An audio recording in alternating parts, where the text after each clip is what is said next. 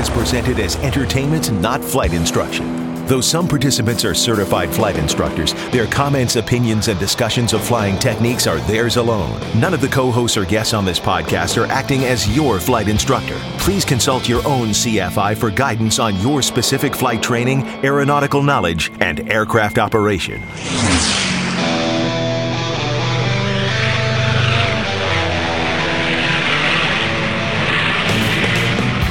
Is the Stuck Mic Avcast, an aviation podcast about learning to fly, living to fly, and loving to fly. Episode 194 Stall, Spins, and Type Ratings. Coming up next in this episode of the Stuck Mic Avcast. Now, here are your co hosts Victoria Neuville, Eric Crump, Larry Overstreet, Russ Rosleski, Tom Frick, Rick Felty, and Carl Valeri.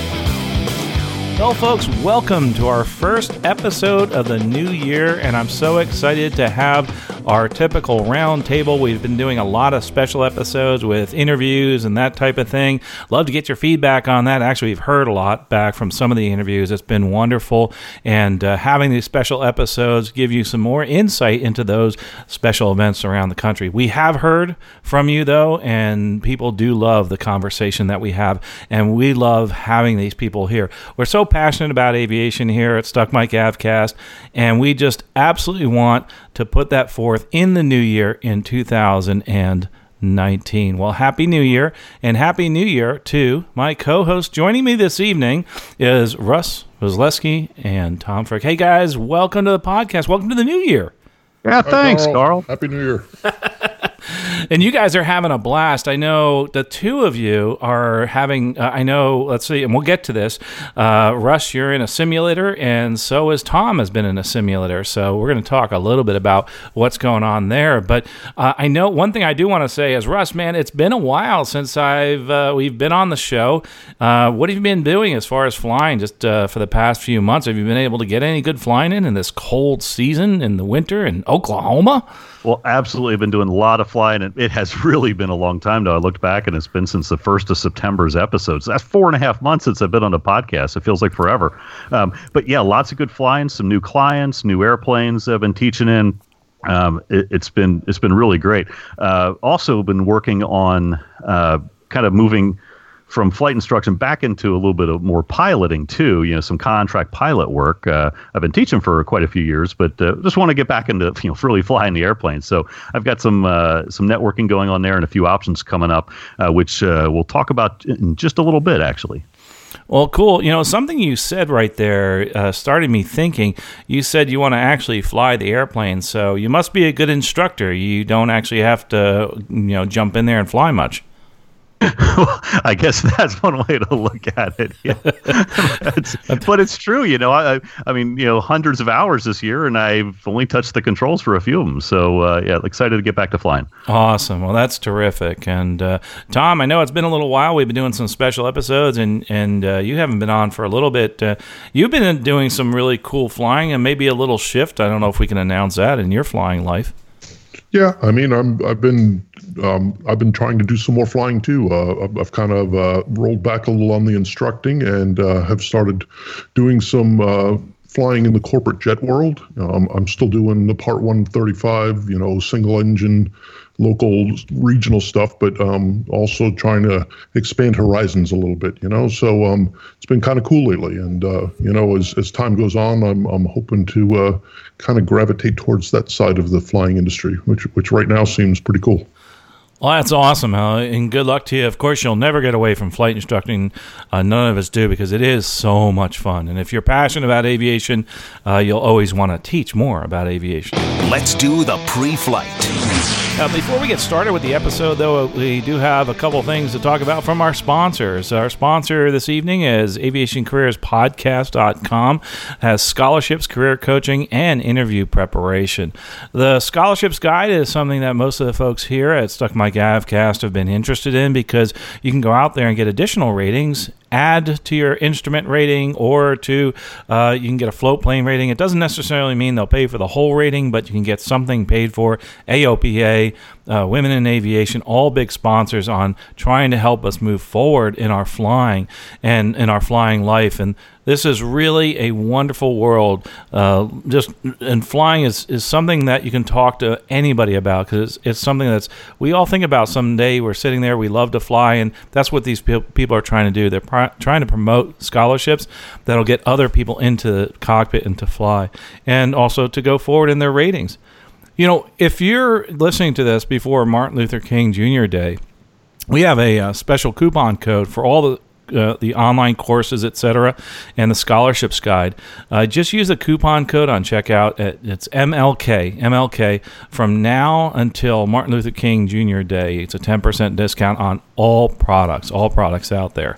So try that out. Go to aviationcareerspodcast.com. Also, you can click on the courses at the top as Stuck Mic Avcast. Also, if you have any questions or you have any feedback or interested in maybe becoming a guest on the show, etc., Stuck Mic Avcast, it's easy to find us. It's uh, stuckmicavcast at gmail.com. Stuckmicavcast at gmail.com. Also, before we begin, a couple uh, news items and announcements. Uh, the first one is I'd just like to say thank you. Uh, as a matter of fact, I want to say a million thank yous to all of our listeners. We just went past that that million download mark from when we started this podcast, and uh, it's uh, consistently growing. And it's uh, one of the things I think is the reason it's growing so much as we are all so passionate about flying. I hear back from you and all the listeners as to why you listen. It's because you, you get a lot of really good information and you learn something in every episode, and you can tell that we all love what we're doing. So, uh, from myself, I'd like to congratulate all those people that have worked on the show and and Tom and Russ and Victoria and everybody else, Rick Felty, you know, Bill English, Eric Crump, and everybody going back to, to Len Costa and starting this. And one thing that I want to say is we're really in the new year uh, putting forth more content, and we really want to make sure that we promote this passion for aviation. So, thanks again to all those listeners, and we can't wait for 2019 to bring you more content. Very, very excited about that. Well, another quick news item, and I think we alluded to this before, is uh, Russ is actually, and I saw a, I think I saw a picture somewhere. Uh, it was in there on Facebook or Twitter or something. Uh, is in a uh, flight simulator, and uh, one that's actually a lot bigger than the one I have in front of me in my computer. And he's working on something. Tell us a little, little bit about what it is you're, you're kind of working towards here, Russ, and, and what you're doing in the simulator. Well, that's right, Carl. Uh, right now, I'm talking to you live from a hotel in Bedford, Texas, which is uh, just west of DFW, where I'm actually attending a Citation 2 type rating course at CAE Simuflight.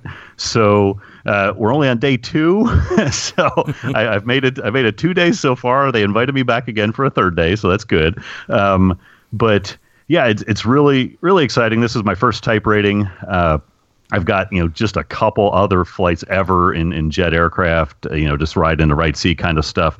So uh, what really brought this about was just good timing, really a combination of things. I have a, a friend who flies uh, as a contract pilot for some citation owners around this area, and he's been really busy with that and uh, some other owners just hired him to uh, to fly their Learjet too. So he, he's picking up some work there, and he's just like, "I got too much to do, Russ. I need some help." Um, so that demand there, I mean, I guess you know, especially with all the airlines hiring pilots are short in all kind of parts of aviation, and so a combination of that plus, uh, as most listeners probably know, I, am a veteran and I have uh, some GI Bill benefits left, and and so the timing just worked out great. I'm using some GI Bill benefits to um, to pay for a lot of the cost of this type rating, and I'll get done with this and hopefully have uh, some work lined up, which is really exciting. Russ, you, you said something about the, the GI Bill benefit, uh, and I know there's like a post 9 11 uh, benefit. There, now, is that something that you and maybe our listeners, possibly if they're veterans, can use towards some of their additional flight training? Yeah, absolutely. The uh, especially the post 9/11 GI Bill, which is what I qualify for, uh, provides uh, funds for flight training. Uh, there's a, a, whole lot of uh, details about this, you know, websites and stuff. I know that you've talked about it on your other podcast quite a bit, um, but in in general terms, yes, you can use for a lot of flight training advanced ratings and such, like like I'm doing here with the the citation type rating. As long as it's at an approved school, you can you can probably do it. So uh, definitely something for veterans to look into.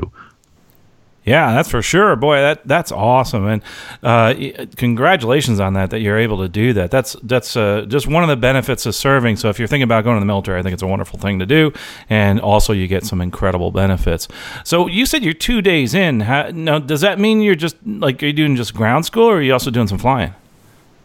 Well, that's that's right. Actually, it's the whole first uh, six days are ground school. So, so we've been yeah, we've been learning about the systems and the you know electrical and hydraulic and engines and that kind of stuff. Um, and then I won't actually get into the simulator at all until next Tuesday, which I think is actually the day this podcast comes out. So when this comes out, I'll have had my first day in, in the simulator. Uh, so hopefully I'll still be I'll still be passing, I guess.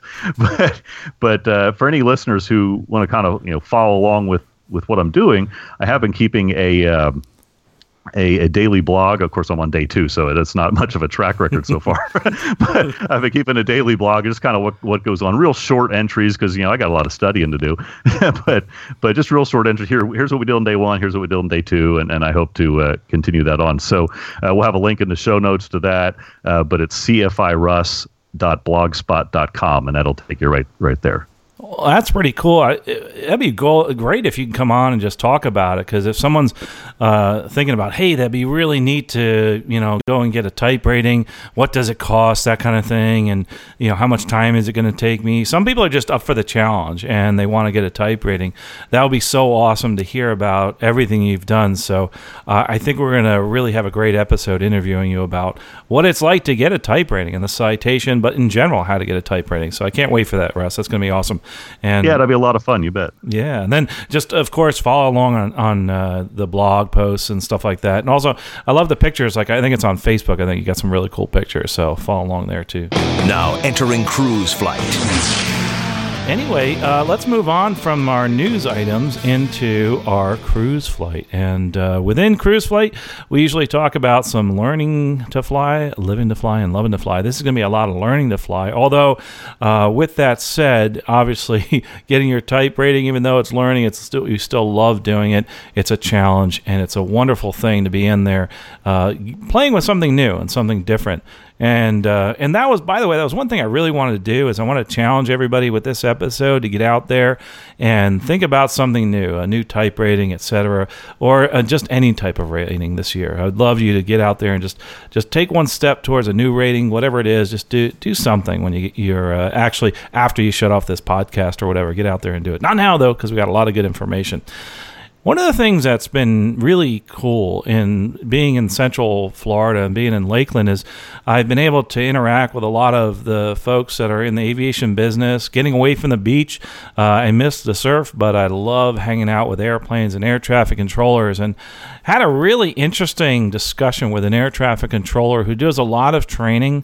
And, yeah, we just hanging out. And I said, hey, you know, just wondering, you know, for our podcast, what is something maybe you could tell me that you like to pass along, or some something that you feel that the listeners would benefit from, say from an any a clearance standpoint. You know, what is it that you feel people get confused with, etc.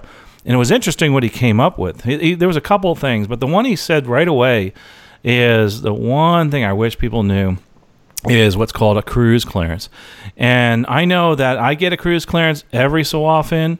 Uh, I, am not sure. Russ and Tom, have you, like Russ, have you been issued a cruise clearance anytime in the past, the recent past? Never. I've never uh, asked for one or, and, or, or gotten one, no. And so, and Tom, have you ever had one? Just curious. Nope, me either. No. So, so what's interesting is that the reason I think, and, and I did this as an example for a reason, I think the reason that we get confused on cruise clearances is that we don't use them very often and we're not issued them very often. So, in uh, in your defense, the listener, uh, I did I did tell the air traffic controller that, and I kind of think just empirically between two people as a great sample group, uh, we've concluded that not many people are issued the cruise clearances. yes. uh, that by, by, the way, statistics and professors would love it, right? Yeah. yeah. My stats professor would shoot me on that one. I'm just kidding there, but but in all seriousness, uh, ATC does use this. I, have had it done to me a few times, especially when I'm flying at night. Uh, to me, it's uh, well, I know I shouldn't say. I was about to say it's kind of a cop out, but it's not a cop out. It's it's it's a, a, way to simplify an instruction, and that's always a great idea. So ATC uses this cruise clearance, and it basically allows me, it authorizes, I should say, that me, the pilot, to actually fly at any altitude from the minimum IFR altitude up to and including the altitude that was specified in the clearance. So that's important. So, for instance, if I'm given a cruise 5000, then I can actually go to anywhere from the minimum IFR up to and including the specified uh, clearance limit, which actually was 5,000, or altitude, I should say, not clearance limit. Uh, you can actually, here's the cool thing about the cruise clearance I like to tell people, and I'm not sure, I'll get a little feedback, I think, from this one, but I like to tell people it's kind of similar to a block altitude where you can ask for a certain altitude up and down. It's just look at your block altitude as your minimum route altitude and the altitude at the that the clearance was specified. So, in other words, the 5,000 that I just mentioned. You can go down, you can level off, you can say you're at 5,000, you want to head down to 4,000, sure, go on down to 4,000. You can at 4,000 feet, the rides aren't so good. As long as it's above the, the MEA, above the minimum IFR altitude, you're like, hey, you know, I'm going to go back up to 5,000. So I just head on back up to uh, 5,000. So it's within that block that you can actually do that. Now, here's a kicker, and this is where I've seen people get in trouble, and I've seen this done at, at work, is when you, anytime you report leaving an altitude in any block altitude, not just a cruise clearance, you can't go back to that altitude without an ATC clearance. So let me give you an example. If I'm at 5,000 feet and I go down to 4,000 feet, and the next thing I do is I tell the air traffic controller, hey, this is Cessna 12345, leaving 4,000 for 3,000, uh oh. I'm stuck there, so I cannot return to that altitude until I get. A, I have to get another cruise clearance from the air traffic controller. Uh, it's also, and this is, and this is the reason I think that it's a great clearance, is that it also allows you to do this. You can actually proceed to and make an approach at your destination Okay, and this is what's really, really awesome. You can actually do it to a clearance limit. You can do it to an airport with a with an approach on there. You can go. You, you can do the whole letdown procedure and the approach with that cruise clearance. Right. Uh, one of the things that I know people run into this problem. I do too. Is that you know you make sure you on the ground you do make sure you you cancel your IFR. But besides that so we can go from say we had a cruise 5000, we can go to our destination, descend, shoot the approach, and land with that clearance. Uh, do you need clearance to land? Yes, if it's a control field. Obviously, you do, but normally you'll see this done a lot of times at night when the tower is closed and they're just using a common traffic advisory frequency, etc. They'll allow you to do that. I get these cruise clearances, uh, you know, when whenever you know I am uh, out there, say flying out in the islands and stuff like that. Sometimes I'll get the cruise clearances there. So uh, one of the things that we we make sure we do when we're on this cruise clearance is we when we're going to our destination or our clearance limit. So, for instance, people ask me about this before. But what if I my it's VFR at my destination and I want to descend? Well, you can descend into visual conditions and then continue on to that airport. Say your clearance limit was 50 miles from uh, Lakeland uh, VOR on the 090 radial. Uh, I can do that and then actually do my approach uh, and fly that approach into the Lakeland airport on a visual approach. I can even cancel IFR once I'm in the VFR system. But importantly, in this, I mentioned something about descending to a minimum IFR altitude. So, what is that minimum IFR altitude? I might actually ask one of our instructors here for some help on this. Russ, uh, maybe you could help me out in explaining what is that minimum IFR altitude. Well, the uh, the aim where it, it talks about the cruise uh, the cruise clearance specifically use the words minimum IFR altitude. You know, it doesn't necessarily say MEA or, or anything like that. It uses minimum IFR altitude. So the best way, of course, in the aim to find anything is to look in the, the glossary, and and that's where it talks about it, minimum IFR altitude. what is that? Well, it is the MEA if you're on, say, an airway that has an MEA. Okay, uh, if you're not, then it could be the uh, the off route obstruction clearance altitude. You know that altitude within the block uh, on the uh, the low enroute chart, but it can also be the the general rule for IFR minimum altitudes, which is uh, if you're non-mountainous, you just have to be a thousand feet higher than uh, anything within four miles of your route, and in mountainous areas is two thousand feet higher. So the benefit there is that I mean I do fly reasonably uh, often to pretty remote airports around this area, you know, especially in uh, western Texas and such. And and through this cruise clearance, which I did say I've never gotten or never requested, but I might change my mind now. Haven't talked about it. Um, I can request cruise if I get a cruise clearance. I can descend down to a thousand feet above the highest obstacle within four miles. I mean, that might only be thirteen or fourteen hundred feet above the ground.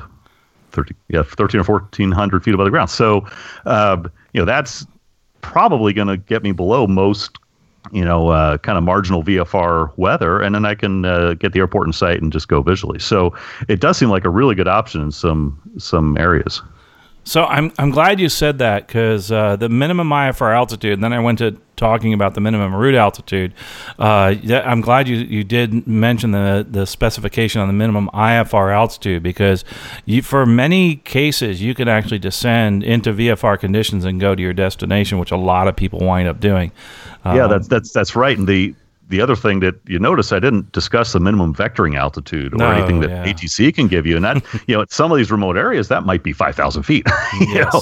So, uh, so you can descend below radar contact, which is very useful if because if the controller can't get you, you know, lower than four or five thousand feet, you might be stuck above the clouds and have to do that approach yeah. where this cruise clearance could really help out. Oh yeah, yeah, and you can actually do it even if they can't vector. You you can still do an approach, even if their minimum vectoring altitude is say ten thousand feet, uh, as long as you're on an authorized uh, portion of that approach. So uh, it really or transition. And one of the things that I think is is really cool about this, and I'm hoping Russ, you're going to actually go out there and try it out, is ask for a cruise clearance. Uh, you know, I'd like to have a, a cruise five thousand to I don't know Lakeland or whatever, and and it, it's really it's a wonderful thing for them because now they don't have to talk to you quite as much. And uh, before, you know, we're not going to get, uh, I guess, the ADSB in and out done yet, where we can actually text the air traffic control. But it's almost like that. You know, you're on your own. You get to do whatever you want. That's not true. You can't do whatever you want as long as you're operating within the limits of the regulations.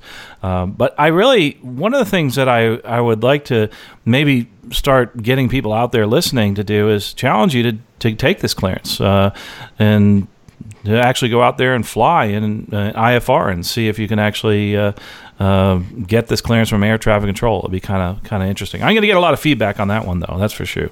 Um, but uh, anyway, the the the clearance is interesting because it really allows you to uh, fly IFR and then possibly to a certain limit, and then fly VFR after that. Uh, but you really need to make sure that you understand what that cruise clearance is, and that if you do report leaving an altitude, that was one of the things that this gentleman had mentioned to me is that yeah, that's uh, if you're you're leaving an altitude and you tell me you're leaving your altitude, you can't go back to it. That's that's really really important. Uh, so anyway, that's uh, that's a cruise clearance. Uh, there's different types of things that we might get involved in talking about about cruise clearances. And if there's anything else that you as a listener think you'd want to say about the cruise clearance or any of your experiences i'd love to hear them. You know tell us what your experience has been with a cruise clearance at uh, stuckmicavcast at gmail.com we'd actually uh, we could read it here. And, uh, and i think it'd be really cool to, to wonder what your experience is there. So anyway let's move on to the next topic. And this is uh, you know, this is going to be one of those topics. Uh, I think this is like the high wing, low wing topic, but uh, not really. there was an interesting article that was in uh, I think it was it was December 2018 flight training. He got a lot of comments, and Ian Twombly, who's actually uh, been on the podcast before, talks about um, uh, an, an, issue within the flight community and uh, talks about flight training and what we can do as far as shaking off. And I hate to use this word, stalls. Um, and one of the things he discusses is maybe we should stop teaching people stalls uh, because it's not relatable to other things in life, and maybe start talking about exceeding the critical angle of attack instead of using the term stalls. I know that's in all of our textbooks and things like that, but I know that when I'm out with a new student, usually after maybe a couple lessons, what I like to do is I like to talk to them and never use that word stall because they've been in a car for most of their lives. And that's like a really bad thing because that means the engine stalled. And it's like, no, that's not your engine that's stalling.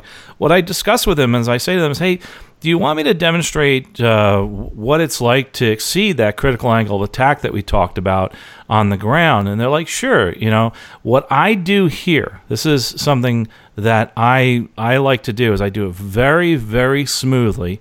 I'll do a very slow you know, deceleration and and stall, power off stall with a very light pitch down to recover from that stall.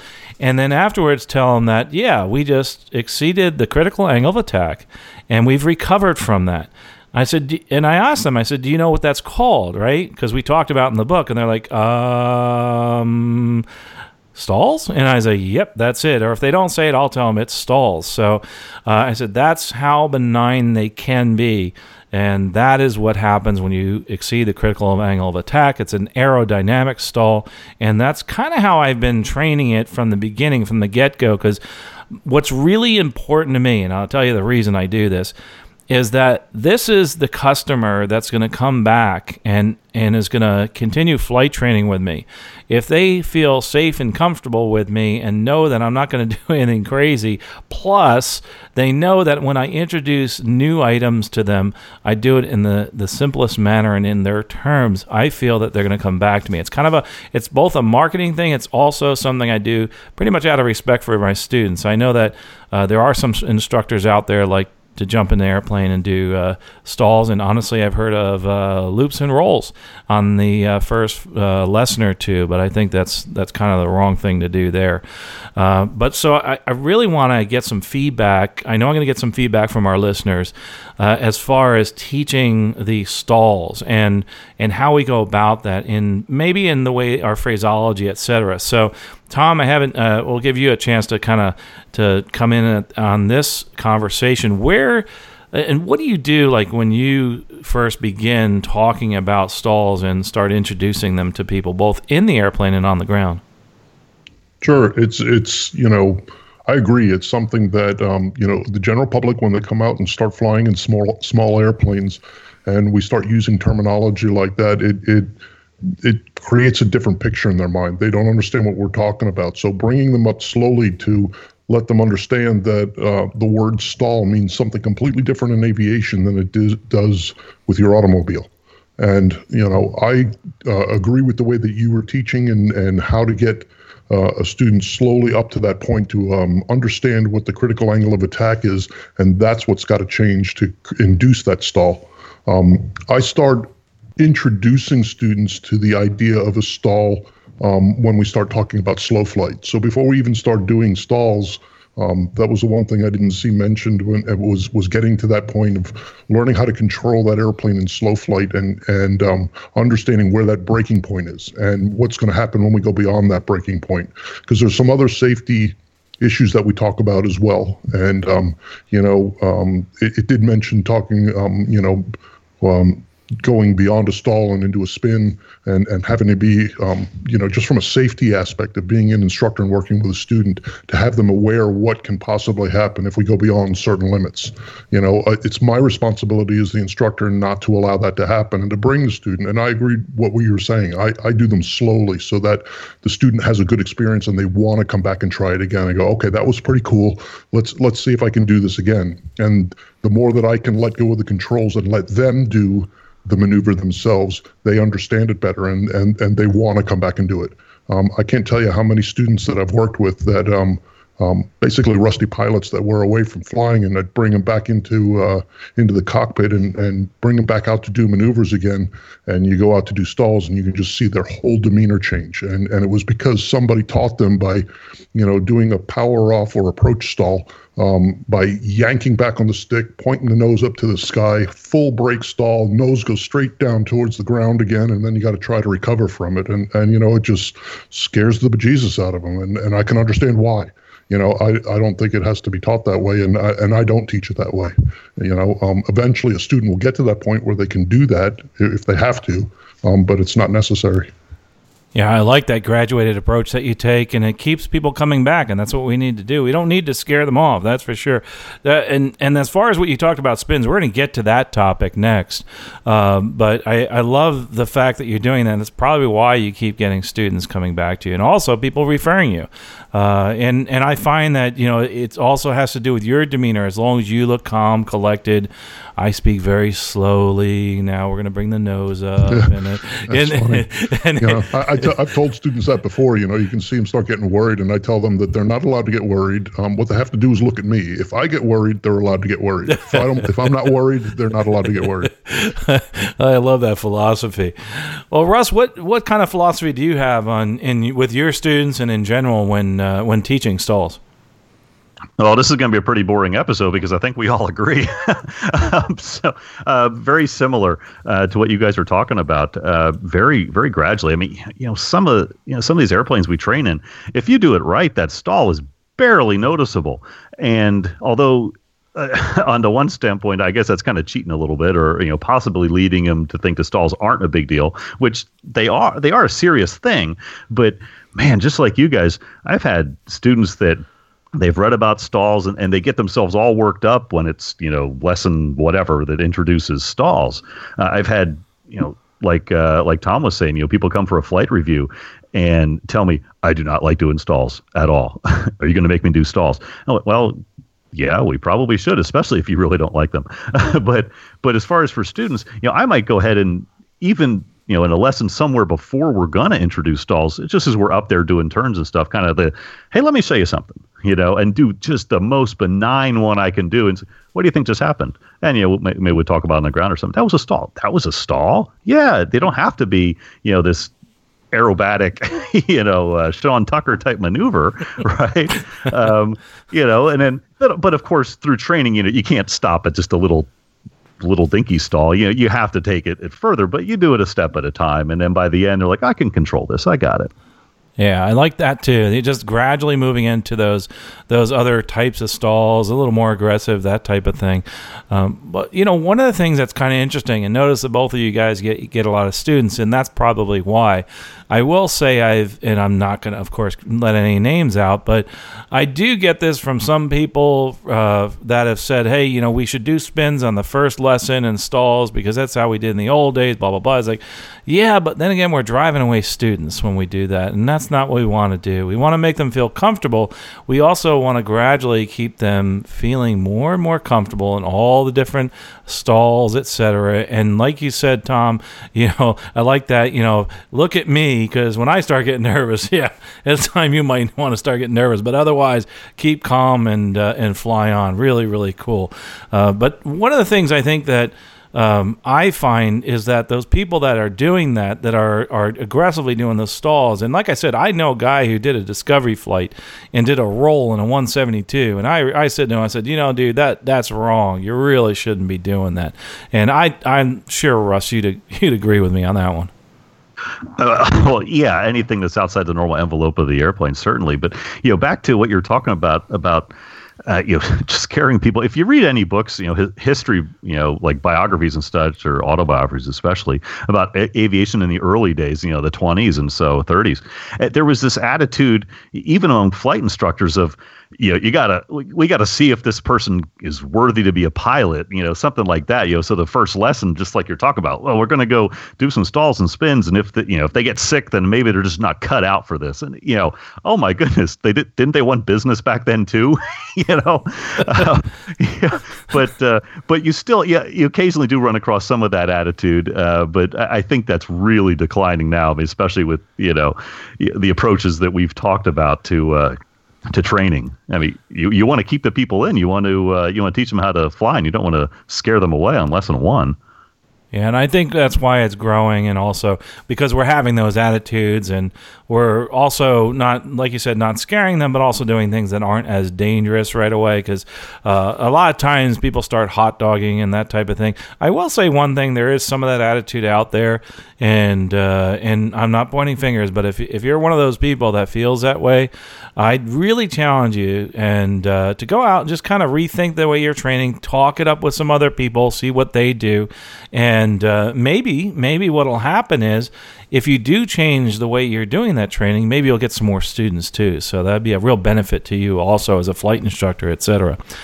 One of the things I'd also like to talk about on uh, exceeding the critical angle of attack, and one reason I think it's important to talk in those terms, after flying a lot of different airplanes, especially airplanes that have angle of attack indicators in the aircraft, when I start talking about that, it starts them thinking more along the lines of the angle of attack, and, and exceeding the angle of attack is what makes me actually stall the aircraft. And it can happen anytime uh, and at any airspeed and even at any type of attitude. I mean, you can stall a plane straight and level. You can stall a plane inverted.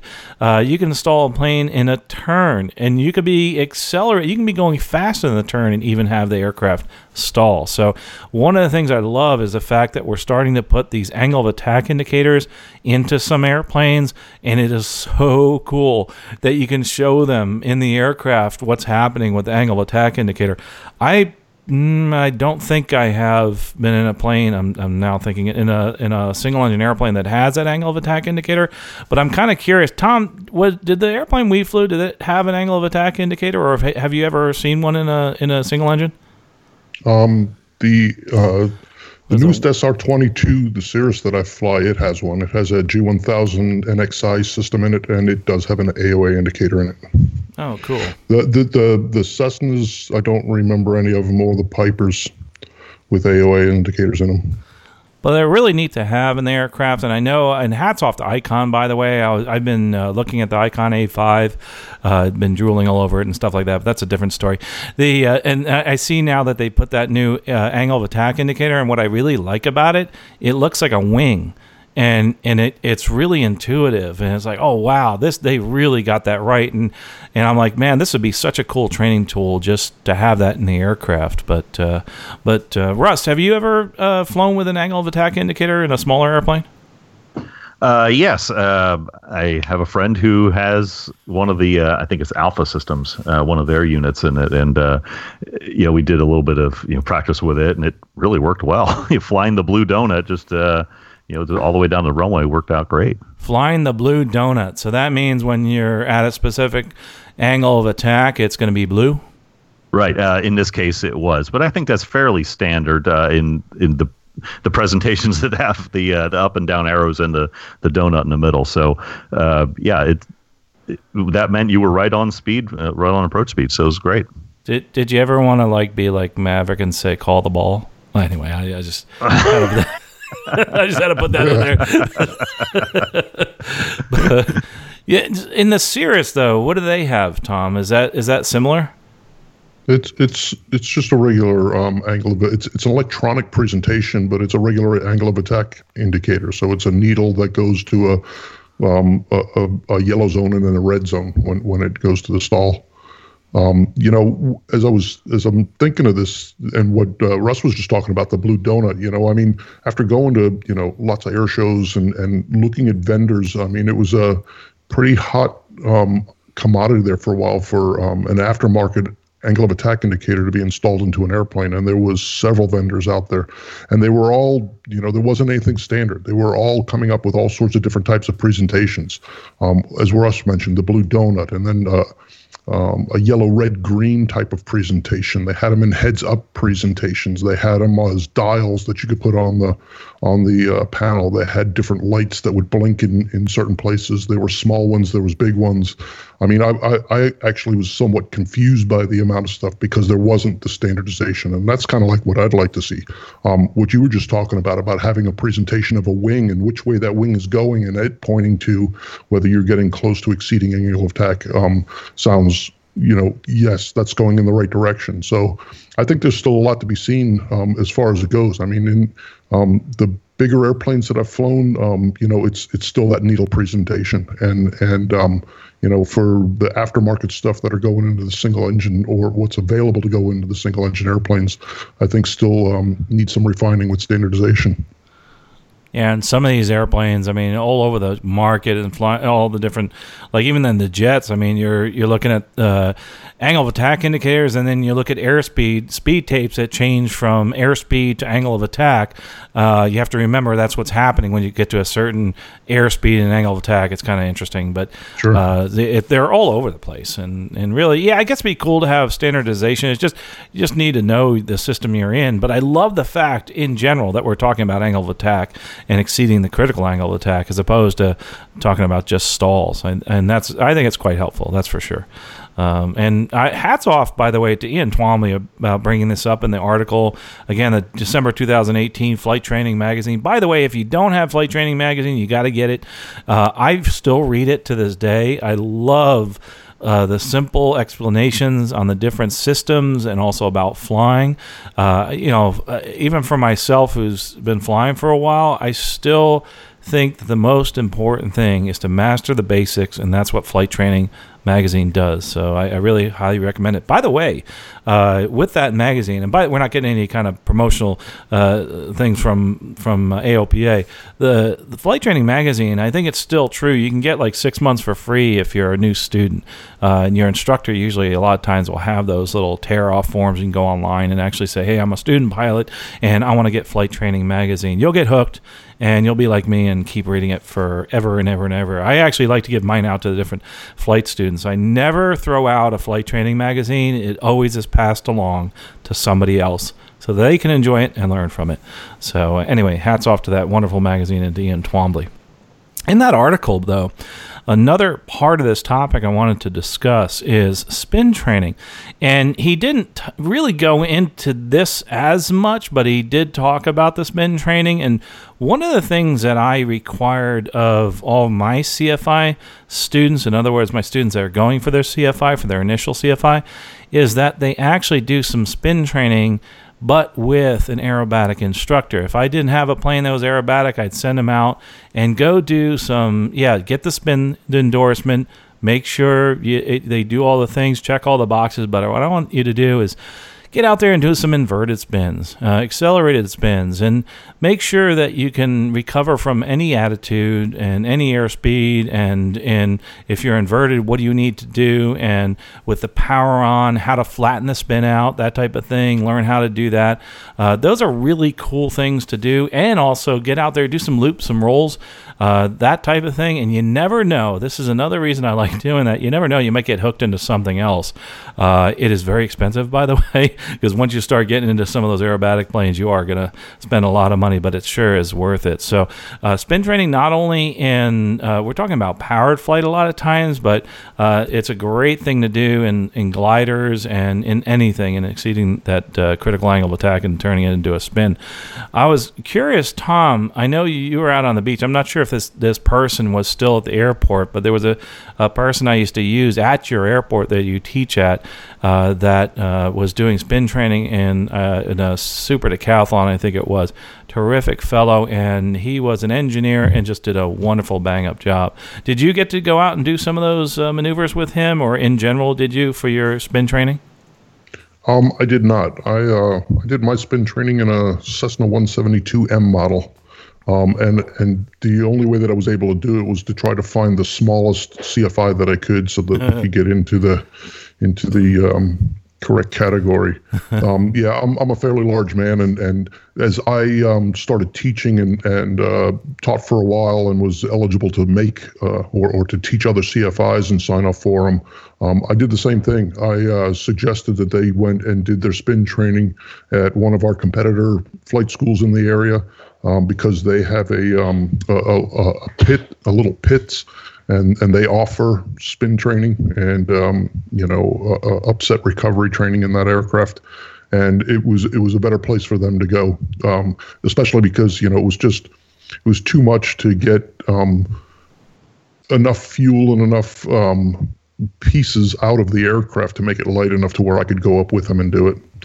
So um, I, I, was uh, I was on a course to try to go get some of that acrobatic training myself. As a matter of fact, I wanted to become acrobatically rated, but uh, I just haven't got to it yet. It's on my bucket list. That is, and that's a good bucket list to have. And uh, boy, I tell you, but once you get hooked, you're hooked, and uh, it really is cool because I, I went out with an, an aerobatic team and uh, did my training with them and boy, I tell you, you learn so much by, and it really humbles you when you get into doing that stuff because you realize there's something else, a new skill that you have to learn. It's it's really really cool. I have a friend that's doing some training in the extra 300, and he does uh, extended envelope training, that type of thing. Kind of like what we're starting to do at the airlines. We don't do the spins at the airlines, but we're doing all this these stalls and actually doing full stalls and exceeding the critical angle of attack, which is really really cool. But uh, but if you get a chance, get out there, you'll feel a little more comfortable. Uh, I will say one thing that's been outstanding about hanging out with all these people that do some of the aerobatics, especially uh, hanging out with a lot of the fighter pilots that I fly with, and understanding what they do and what they're taught uh, in some of those maneuvers where they get an unusual attitude or into a stall. Uh, boy, I I thought I, I had known uh, quite a bit, but realized that there is another vast amount of knowledge out there uh, that and actually implementing it is uh, really challenging. So that's totally cool. Uh, you know, Russ, we didn't ask you, but uh, as far as your spin training and what you tell your applicants, but also what you did in the past, uh, what do you do when you actually have someone that says, "Hey, I want to get some spin training, get my spin endorsement"? Uh, well, I have not actually worked with any CFI applicants all the way through. I've uh, provided a few, you know, just different little portions of training, so I haven't had one that's that's mine all the way through.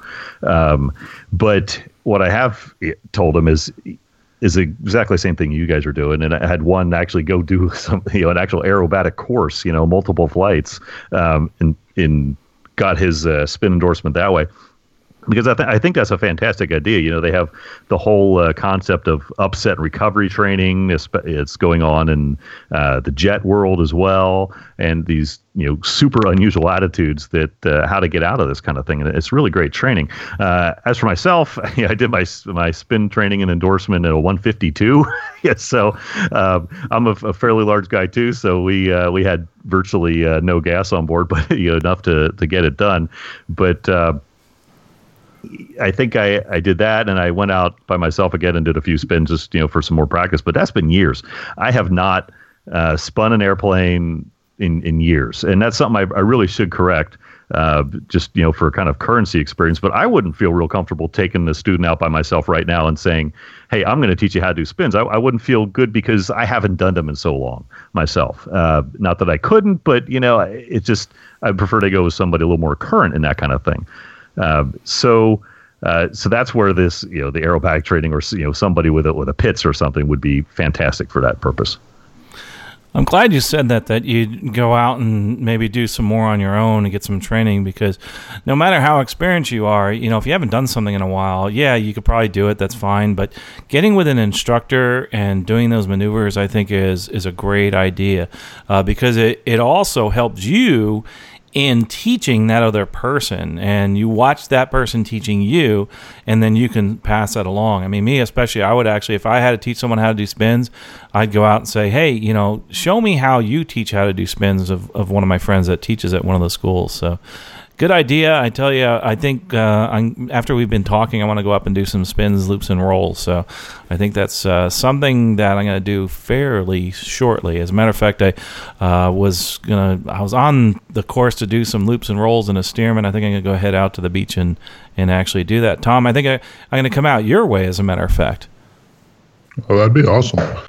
Um, you know, it, it, it's funny because uh, I was thinking about the spins and, and how it goes and relates even back to those stalls. You know, um, spins were something that I was fearful of when when I came my turn and I was working on my CFI and I had to go out and do spin training, and you know I practiced them. I have a, a little makeshift simulator at home. You know, I, I got a um, a setup with a yoke and pedals and the throttle quadrant and a screen and, and was running Flight Sim 10 and and I did it in that a whole bunch of times just to see what the dynamics were of of you know before I went out and did it was was practicing them there.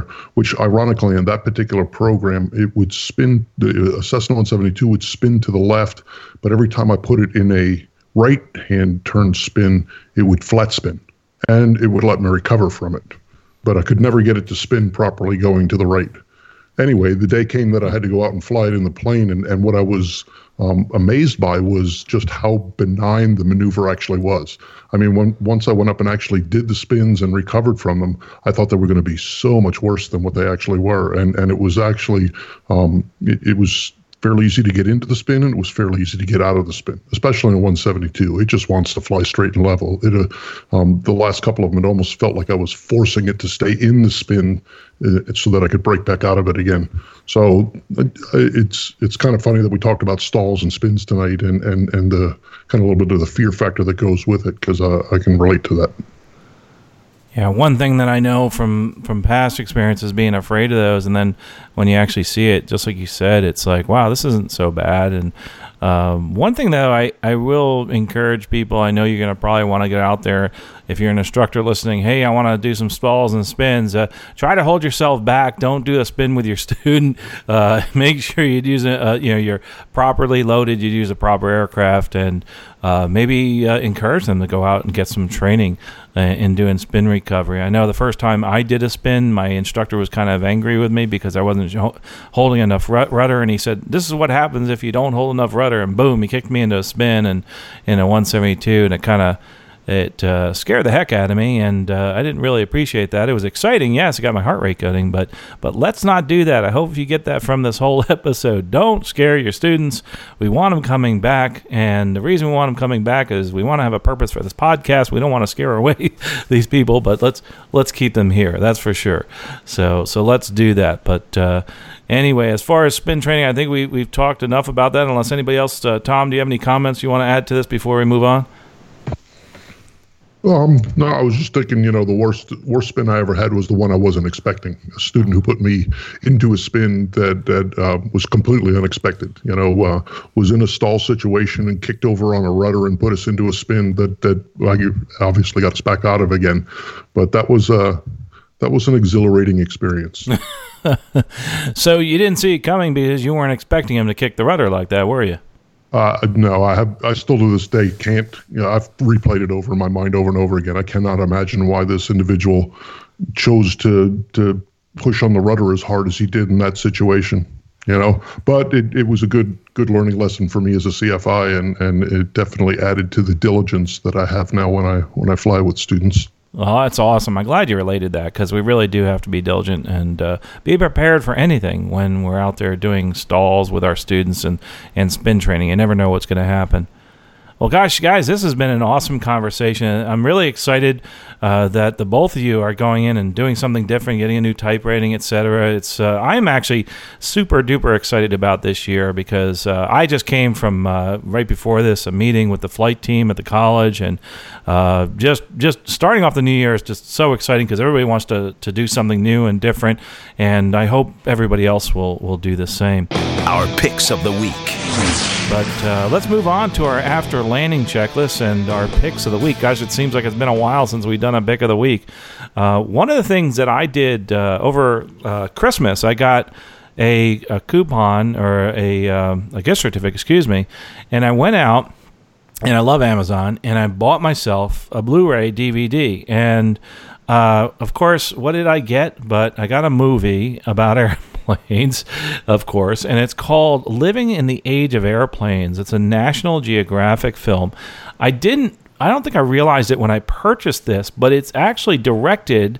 Uh, Harrison Ford's in it, but Brian Terwilliger is actually the person that directed it, and he did another really cool video that I absolutely love. It's called One Six Right, and so when I saw that, I said, "Oh my god, I got to watch this right away." I watched that movie, and it was absolutely inspiring. And anybody who's into aviation, because one one of the things that I was I was a little fearful of is the fact that all all they're going to talk about is just airliners, and that's it. but it really, really didn't do that. It brought that passion of aviation into this documentary on how airplanes have changed our world and our lives and have brought us so much closer together. Whether it's me taking off from here in Lakeland, being able to fly to the Keys in an hour and a half as opposed to driving for eight hours, or driving over to Orlando International Airport and heading to China. It really has made this a smaller world. It has profoundly changed our lives. And he was able to take that and show us in not just the airline world, but all over the world and in different modes of transportation, seaplanes, everything. And oh my God, the seaplane sequence in there was phenomenal. And you have to see how he put that together. That was absolutely cool. Uh, you got to watch this movie. I, I just can't say enough about it, obviously. It got me pretty darn excited, and uh, I went on and watched all the special features on, on how they put that together. But hats off to the director, Brian Terwilliger, and also uh, Harrison Ford for the wonderful job he did in narrating this. So it's uh, Living in the Age of Airplanes. It's a National Geographic. Get it in Blu ray. Uh, I think you can rent it online, that type of thing, but have it in the show notes there. Uh, anyway, so that's my pick of the week. Russ, what is your pick of the week? Well, so there I was. All good stories start out that way, right? um, I was I was at Leadville, Colorado, and I was uh, doing a little bit of mountain flying training with one of my uh, clients. And in the FBO there, I ran across a book called Flying Colorado Mountain Weather by Margaret W. Lamb.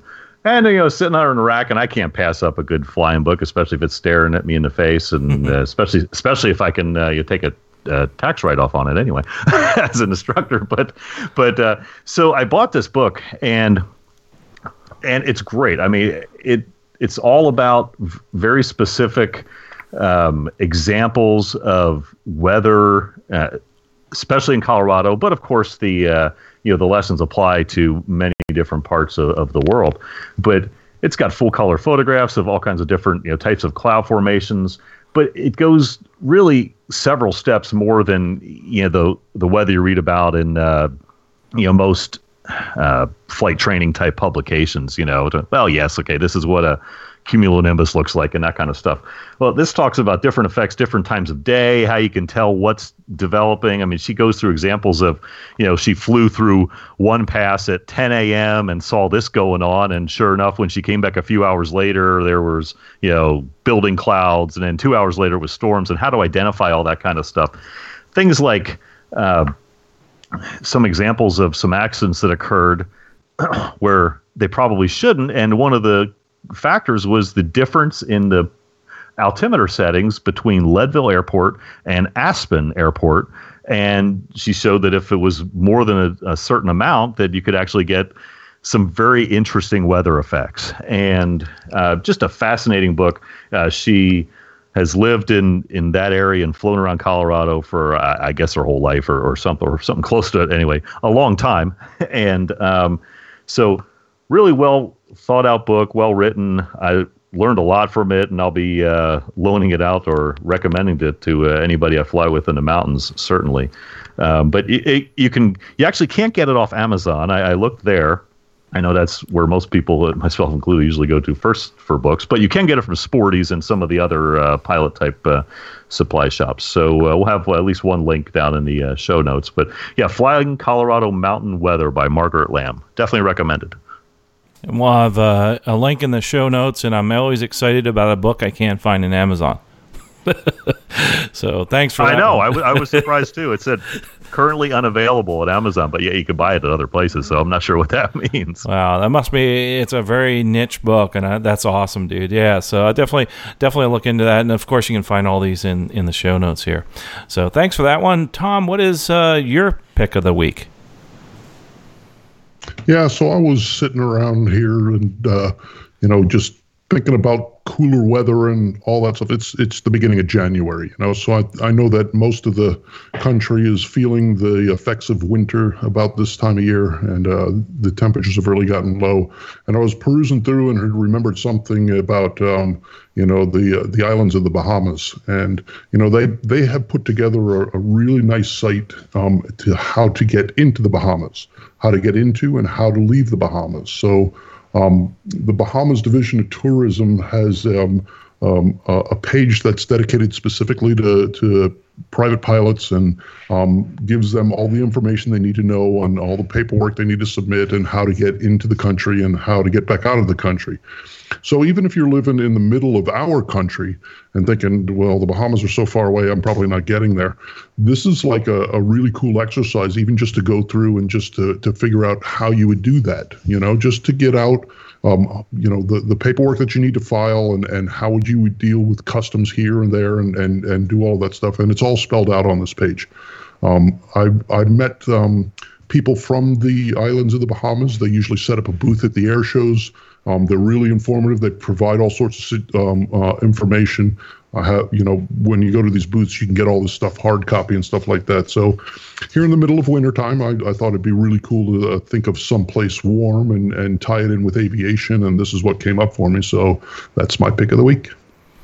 And if you get a chance, I know it's cold. It's uh, January. Check it out, Bahamas.com, because you know what? You'll feel warmer just looking at the pictures of all that beautiful water and clear blue. It, exactly. And, oh That's what God. I was doing. It's like, oh yeah, that, it just you know just warm you up just looking at the pretty pictures. You know? Oh, so and God. then and then and then challenge yourself as a pilot. You know, how would you do that if if you were going to fly and come into Florida and you know do the hop and go over to the other side and go over to the Bahamas and spend some time there to go visit an island where they've got swimming pigs or you know just lay out on the beach or whatever you want to do as you're you're going through there because um, you know they're very welcoming um, in the Bahamas and it, it's a it's a pretty cool place to visit. But uh, I think you know just from an instructional standpoint, my, the instructor in me says you know this would be something cool to do. Just you know as even if you're sitting at home in the snow and and, and looking at all these nice beach pictures, how would you create that flight plan? How would you create all that paperwork? And and and this is a a resource to do that. Yeah, an awesome, awesome page they put together with all that information on there. Of course, we'll have links in the show notes. I'm glad you brought this up. They're terrific people, and they've been very open to allowing us uh, in the U.S. to fly over there, especially even in light sport aircraft. So check it out. Really great pick of the week. I'm going to sit here and just look at all the pictures for the rest of the night. But that's it for our show. And uh, thanks for those picks of the week from both from Tom and also from Russ. The after landing checklist. Boy, this has been this is going to be a great year. I can't wait to see all of you stopping by at different air shows. Uh, you'll probably see me after you this comes out. I may be at Sebring this year. Uh, that's a really a good air show for the light sport aircraft or affordable aircraft. Also, of course, in the next month, we'll uh, month and a half later, we'll be over at Sun and Fun and at all as many events as we can. Look for those and look for uh, me in the new year going out and lecturing at some of the airports. Now that we have a presence at Lakeland, we're going to start doing some seminars there, both on the career side and also on these topics like stalls, spins, and also doing approaches and landings. Uh, also, there's another thing coming up. It's called the, uh, I didn't mention it, but it's a Florida Pilot Conference that's coming out. Make sure you check that out. We're going to have links in it. I know that Tom and I will both be uh, lecturing there, and uh, the tickets are going to be going on sale or are on sale right now. It's over at the Florida Hotel, right next to the Florida Mall, and it's called the Florida Pilot Conference. And uh, it's on May 4th, uh, 2019. For all those people that are Star Wars uh, aficionados, just remember, May the 4th be with you. So, uh, on that note, uh, we'll. Uh, I, and he made that one up, and I, I tell you, it was terrific. Uh, Chris Bazal is the ones put it that's uh, coordinated this, and I think it's going to be a lot of fun to do. And uh, Tom, I think you're doing a lecture on using, I think iPads. Is that right? What are you doing? Yeah, or, or just you know uh, you know electronic flight bags, Gotcha. you know things like that. Yep. Awesome. Cool. Awesome. That'll be a lot of fun. And I'm doing a lecture on uh, your instrument oral exam, uh, common mistakes, uh, even the pros make, and also doing another one on uh, arrivals and departures, tips, tricks, and common errors. So check that out. And you can find all that information in the show notes here. Happy New Year to everybody. I know this is the first time we've all been able to get together after the new year. Again, a million thank yous to all those listeners. And I want you to, to challenge you today to go out and try to do something in aviation and get that passion. Keep it going no matter what it is. Go to an air show, read a book like Mountain Flying, but do something get back in aviation, do some flying, be safe out there, and we'll talk to you next episode. You've been listening to the Stuck Mic Avcast. Members of the Stuck Mic Avcast may receive compensation for products or services mentioned during the podcast. Compensation may be received in the form of, but not limited to, referral commissions, free products, or service trials. Our opinions and views are never influenced by any compensation, and you should always perform your own due diligence before purchasing any products or services mentioned during the show. The Stuck Mic Avcast is an aviation podcast and a Valeri Aviation Corporation production.